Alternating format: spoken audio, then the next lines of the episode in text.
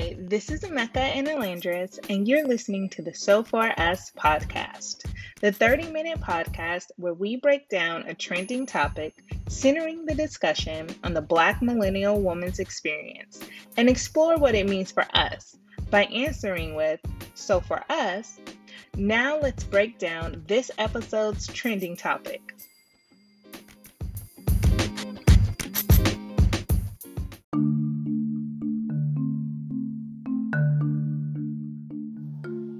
Since the Ahmaud Arbery case escalated back in March, we have endured multiple assaults towards the black community.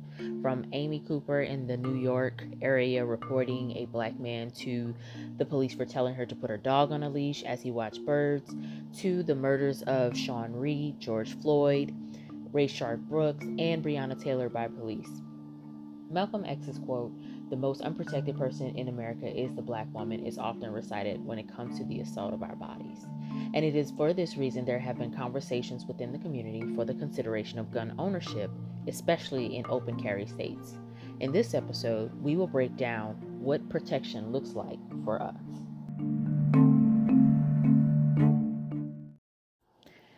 This is Elandris. So for me, I have struggled with the idea of gun ownership with the way things are going in our country, I go back and forth with wanting to have one. What happens if I pull a gun out in the event someone breaks into my house? Do I have the strength to even take a life? What happens if I'm pulled over and I have my weapon on me and I have uh, a license showing proof that I should be able to carry my weapon? Will I end up like Philando Castile? As a black woman, if I stand my ground to protect my family, will the law protect me the same way it protected George Zimmerman?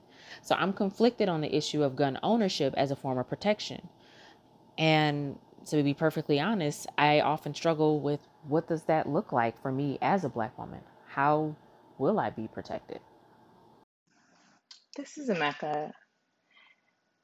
So for us,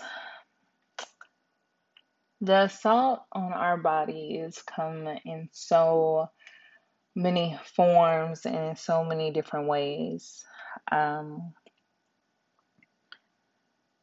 there's, of course, the police brutality um, aspects, um, and so many uh, Black women lives have been unjustly taken um, in those situations.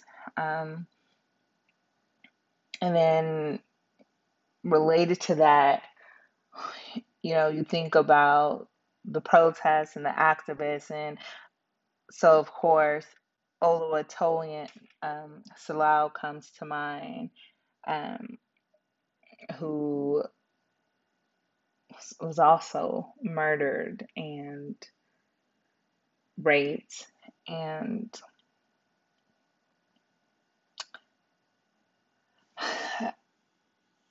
this is really this is a really difficult uh, topic um, going back to what Alanda shared about the quotes from Malcolm X just about how unprotected black women are because then you also think about domestic violence and when you look at some of the statistics that are out there you know 31.5% of women will experience domestic violence at some point in their lives. But for black women, it's 40%. And for black women, we're 2.5 times more likely than white women to be murdered by a man. And 92% of those murders are by someone we know. 56% are by someone that is a current or former partner. You think of the stories of the women who are murdered just for, I mean, I wouldn't even call it rejecting someone who's a stranger, but not showing an interest in them. Um, it is it's really difficult to be a black woman in this country for so many reasons. Um, and when you stop and think about the physical assaults and the physical dangers for us, um, and you even think about things like the disparity in maternal death. You know, the United States has very poor outcomes when it comes to childbirth and maternal health compared to the rest of the Western world. Um, but then that's even worse for Black women in the United States. Um, I think about what Michelle Obama recently shared on her podcast. Um, she said, I know that I'm dealing with some form of low grade depression, not just because of the quarantine, but because of the racial strife and just seeing this administration, watching the hypocrisy of it day in and day out is dispiriting. And that goes to like this other form, like assault on the black woman's body. It's not even just physical. That stuff adds up mentally and emotionally. Um, and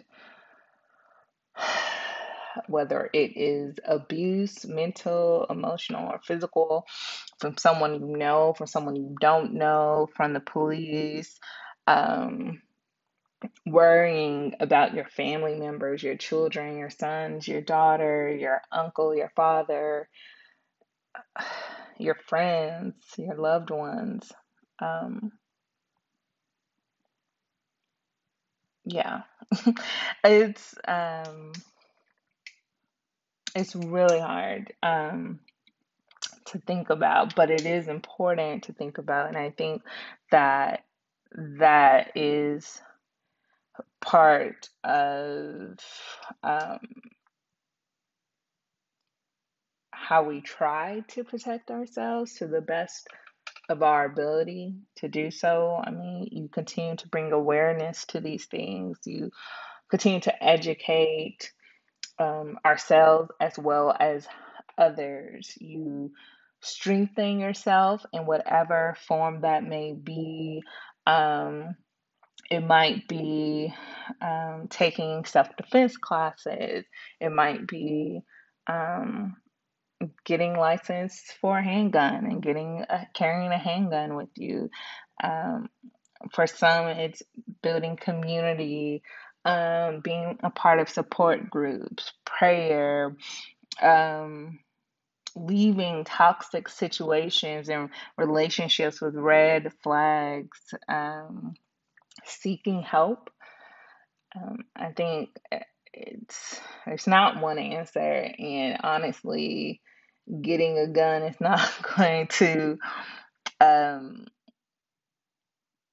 solve all of these things or guarantee that you are protected. For some of us, having a gun may actually make us more fearful, right? Because then you have a gun in your household, you think about the statistics of um, you know, accidental shootings with children and things like that. For others, you're very comfortable with guns. Maybe you've taken, you know, training courses, courses um, so you feel very comfortable. Or some of us may, you know, grown up with it, or maybe our family, you know, went hunting and things like that. Um, so I think it really depends on you. Um, the answer is not going to be the same for everyone. Um, but it is important that we take the time to process those things that are weighing heavy on us or those things that are in our lives or environment that are especially a danger for us. Um, and then from there, process that and determine what's the best and healthiest way for me individually, knowing who I am and my experiences, um, to make myself feel as protected as I can feel, um, and to get closer to some form of wholeness. Um, yeah.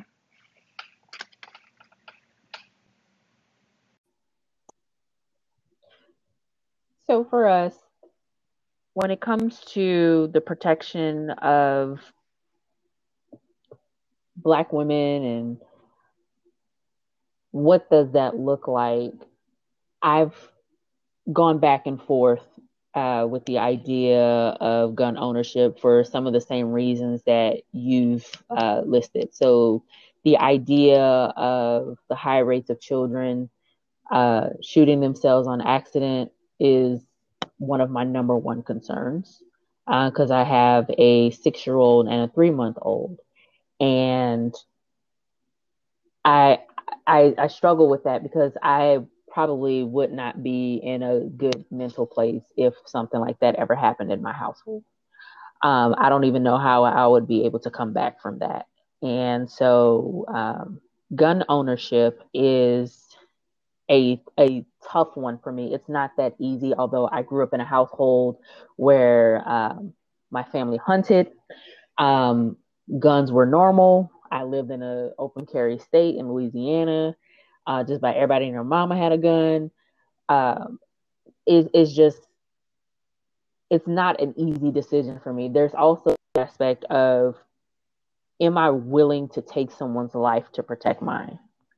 I don't I don't I don't know if I have that in me, but uh, again, I haven't been put in that situation.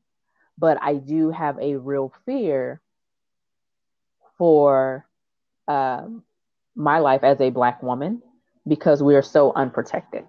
I think about Breonna Taylor all the time and how, you know, she should not have died. She should not have been in that situation at all. And no one is being held accountable to this day, and it's five months later. And if we don't, as a nation, don't have the the care to uh, to even look at someone like that and say, even in death, we don't value your body, then what does that say? What does that say about the living? So, one of the questions that I wanted to ask you was, and, and this is also to our audience, how are you prepared to protect yourself? What are some ways that you're considering protecting yourself um, in this climate that we're in? Um, I don't, I don't think I have figured that out yet. I think I'm still processing it. I, like you, have questioned what would be the mental and emotional ramifications if I did take someone's life, but also, like you, or like I think you said or suggested, I've not been in a situation where I think it reached a point where I would have to make that decision about whether or not I'm going to take someone's life to protect myself. Um, because obviously, if you get to that point where it's like my life or theirs and they mean to do me harm, I'm sure that is a different mental space yeah. than just kind of thinking about it in my head when I'm not really faced with that choice. Um, but in experiences, the idea of it has the idea of having to protect myself has come up. I've had situations where I live where I was being harassed by someone. I called the police. It's someone who lives here. The police came and they had to come back out again. I told them the person's car. Um, the car was in the garage, so they had the license plate, but for whatever reason, they felt they couldn't or didn't have the authority to find out where the person lived to actually go and address them. They claimed that if they actually saw the person, they would be able to address it, but they weren't willing to go the extra step of getting the address of someone who lived in the same apartment to go confront them about this. Um, That's insane. And basically, they told me um, that I should go get pepper spray. Um, that is that is insane and goes against everything that we see happening today. Yeah, because they don't need much ago, to... though. That was a few years mm-hmm. ago, probably two or three. Um, and then on top of that, recently, more recently, I was driving to finally go and visit my family in Austin after not having seen them practically all year. Um, I finally felt more rarely leave the house. I do not see friends. I have not seen than my dad. Uh, so um, on the drive there, because we are in Texas and driving between Dallas and Austin, you know, you go through a lot of small towns yeah. um, and areas. And I drove past a truck that had a well had a few stickers. One sticker said um, something about proud to be a redneck. One had a Confederate flag. Um, and there was another one I couldn't read that had the word pride with it. And you know, that's not new. I've seen Confederate flags. I've seen huge Confederate flags on trucks here in mm-hmm. Texas. So that's like not a new thing. But in the current climate and with thoughts that I've had and thinking about protection of me, my family, loved ones, other people, uh, and things that have been occurring more frequently, I had this sense of, am I in danger when I pass down and they see this black woman who's by herself in this relatively nice car driving? Um, are those just stickers or are they um well they're not they're never just stickers but i'm saying never. are yeah. they the type where you know obviously there are random acts of violence are right. they the type to be like oh this is a black person she's by herself let's go attack her because it was multiple white men in the truck and not only was i thinking about that honestly i thought to myself even if I called a cop in this small random Texas town, would they protect me?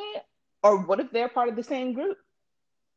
Which and, is historically in likely. That, in that moment, I was like, this would be a good, not a good time, but I would feel more protected if I did have a gun. I don't know yeah. if I could take their lives, but I know I would feel a lot more safer than being in this car with nothing but this two year old pepper spray that probably doesn't even work anymore. Gotcha. Um, and I have a stun gun because of that. Like I have pepper spray, I have pepper spray and a stun gun. Um, but even so, with a stun gun, you have to be like right on the person, right? Right, right. So if they're shooting you, they're probably not you can't be close enough for you. right, right. And nine times out of ten, they're probably tr- tactically trained to deal with pepper spray because there have been uh, talks of militias training themselves in that manner, preparing for this so-called race war. Um, and that it's interesting that you brought that up because it made me think of the young woman, um, the representative in Michigan who was protected by a black militia. Remember when the uh, these this really huge white mob showed up without masks and their guns, saying you need to open up the the city or the state or whatever it is they whatever they wherever they were, um, and threatening uh, someone uh, threatening political figures. And it's like you're threatening a political figure with a weapon. This is, if anything, isn't isn't that treasonous for you to try to threaten someone with an assault rifle, right? So this black representative, God forbid, uh, God forgive me, I don't remember her name, but she was protected by four black militia um, men and women. I believe it was men and women who showed up with their AR-15s, and they surrounded her and walked her up the steps because of this white militia group that decided to go in and threaten congressional figures. And so I think about uh, the history of the Black Panthers and how they decided to protect their people, us essentially. Would we not benefit for from some sort of black militia that protects black women, especially those of us who are not on the fence, uh, those of us who are not fully comfortable having guns on our own. You know, I would feel more comfortable if the NAFC, the Not Effing Around Coalition, existed out here in Texas, uh, in our area, in the DFW, and they had their own chapter and said, whenever Black women are trying to congregate or trying to do something or going somewhere, here we are to protect them. I would love to see that happen again. One, I could see we'd finally have better gun laws after that because the same thing would happen like as it did when the Black Party, uh, the Black Panther Party, um, decided to show up in California with their with their guns, and laws changed towards guns. I'd also think that um, community policing would be in a much better state than it is now. So when when you're talking about militia and community policing, I I think about does that mean that we have to all live in the same area? Because when you were talking about the um the government official who those militias protected, um, so she was one person because it's one yeah. thing to say protect us when we do an event or things like that, but individually speaking, how do we protect ourselves?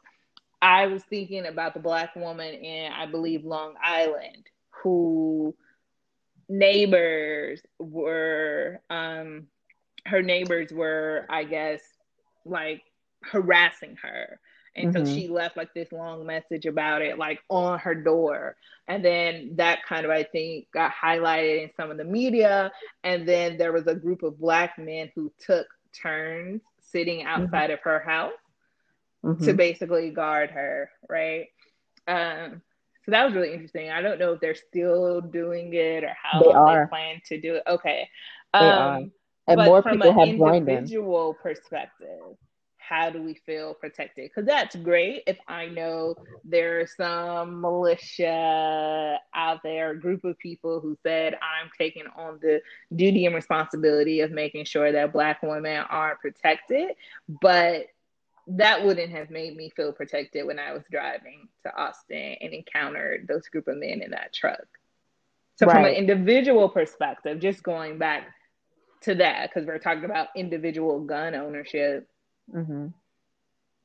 Yeah, I can How... see that, like where you would need it individually too. But I think when it comes to the protection of Black women, I think we may have to think, start thinking a little bit more outside the box as a community, and when it comes to our protection. So that may be going back to the times where, um, and I can't speak for everybody's experience. When I grew up, our neighbors knew each other. So when I was out and about, my neighbors would call our home and say, "Hey, we just saw her down the we saw Landers down the street. She was doing all right. She's playing. You know, um, are you going to be working late? Do you need us to make sure she's fed before she gets before you get home? Like stuff like that. But what does that look like when you don't live in a neighborhood that looks like you, and maybe your neighbors right don't really care for the fact that you're there. In other words, they don't really want you there Right. Um, and so that's how what, do you do that in those situations? So there are some black neighborhood groups. Um, mm-hmm. like there's a black mom group that I'm a part of and they live in certain cities. Mm-hmm. And uh, it's it's it basically encompasses the entire county that mm-hmm. we live in. And whenever one of the black moms said that she moved into a neighborhood and she was like one of the few black neighbors on the block and her white neighbors just started staring her down and she didn't know how to feel about that and I was mm-hmm. thinking, what if we decided to have a black parade and blast Beyonce on the up and down the street whenever a black person moves into our neighborhood to let them know that, hey, you are here, we see you, you are not alone. And so I think having access to social media the way that we do now can be used as a tool that helps mm-hmm. us realize that we aren't alone. And that could be the new form of the Green Book, which is um, uh-huh. the travel guide for Black people as they moved from city to city and went to visit. They knew where it was safe to go and where it was safe to travel. So let's just say an example would be you driving from Dallas to Austin and you're having to go through some of those sundown towns. And there are Black families in those sundown towns that can say, Hey, I'm going to look out for you. This is where you need to go. This is where you need to stop. This is where you're going to feel protected. We understand that this person is following you. Shoot a message to this person or this group in this area so that they know that you don't feel safe driving down here and someone can help guide you. That's just, I that's know that's interesting. You may have just created an app idea. You might want to go Agree. get. yeah. No, seriously, I, think- mean, at least in very much in the South, someplace like Texas, where when you're driving, it's common to drive from one major city to another major city, but that's hours of driving, kind of Right. feeling like you're in the middle of nowhere. So to be able to know, you know, I might not feel that comfortable, like if someone's following me driving to the police station, because I don't know what I might Absolutely. encounter, but to know, you know, well, here's a friendly face, a black family that I Right. can drive to where I feel a bit more protected. I'm telling you, that might be an app idea. Okay. yes. yeah, it, it just might be, but I really feel like I personally, the reason why I think of things like that, because I personally miss the idea of knowing my neighbors. Um, I think as we've gotten older as millennials, we're more connected online, but they're, we're not as connected in person. And now with the Rona being in place, we're definitely not as connected in person. But there is a longing for it. So in the Black Moms Right. group, whenever there's someone coming in, uh to the neighbor to the county they're like hey i'm new here. I have certain i have this age level kids. We want to connect with other black families. That right there is a door opening saying hey you're moving in. Let's go bring you something to eat. Let's put a sign on your yard or something like that to say hey we're a part of the uh, black moms group. You know we're Mhm. looking out for you. This is a safe space for you that that type of thing just you visual know- representation what I love about um, the idea of using connectiveness as a form of protection, of protection is the fact that at the end of the day, you're never going to be 100% safe. And Right. having a gun or a stun gun or pepper spray or even being trained from a self defense class isn't guaranteeing your safety. Um, Right. So I like the idea of looking at and exploring other ways to make you feel safe because the feeling of being secure and safe is really about your mental protection right? It's how Right. you're how you're thinking about and processing your experience and your environment at that time and moment. So when you can think of different types of ways to kind of build this more feeling of security and protection i think that's awesome. So i love the idea of kind of connecting with groups um, rethinking how we connect with those we live near and our neighbors So, um, just to close it out, um, because the conversation, the trending topic that we broke down was about gun ownership, um, I will share just a few more facts. So, since March of this year, close to 3 million firearms have been purchased in the United States, including a 50% increase in sales for June when the 2020 Black Lives Matters protests began across the country. And the largest increase has come from us, Black men and women. Now, I'm not a gun owner nor a member of either of the following organizations, so I cannot endorse or vouch for either. But if you are interested in connecting with Black firearm associations, you might check out the Black Gun Owners Association or My Sister's Keeper Defense.